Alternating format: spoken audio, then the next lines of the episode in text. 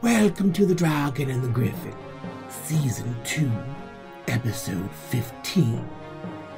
I call upon thee.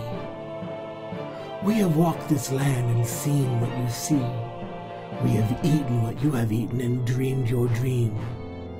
What you call nightmares, we call memories. From what you fear, we have gathered strength.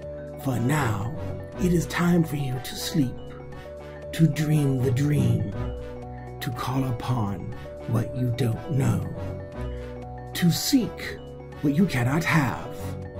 A time for us to retake what was our home, to call forth our friends.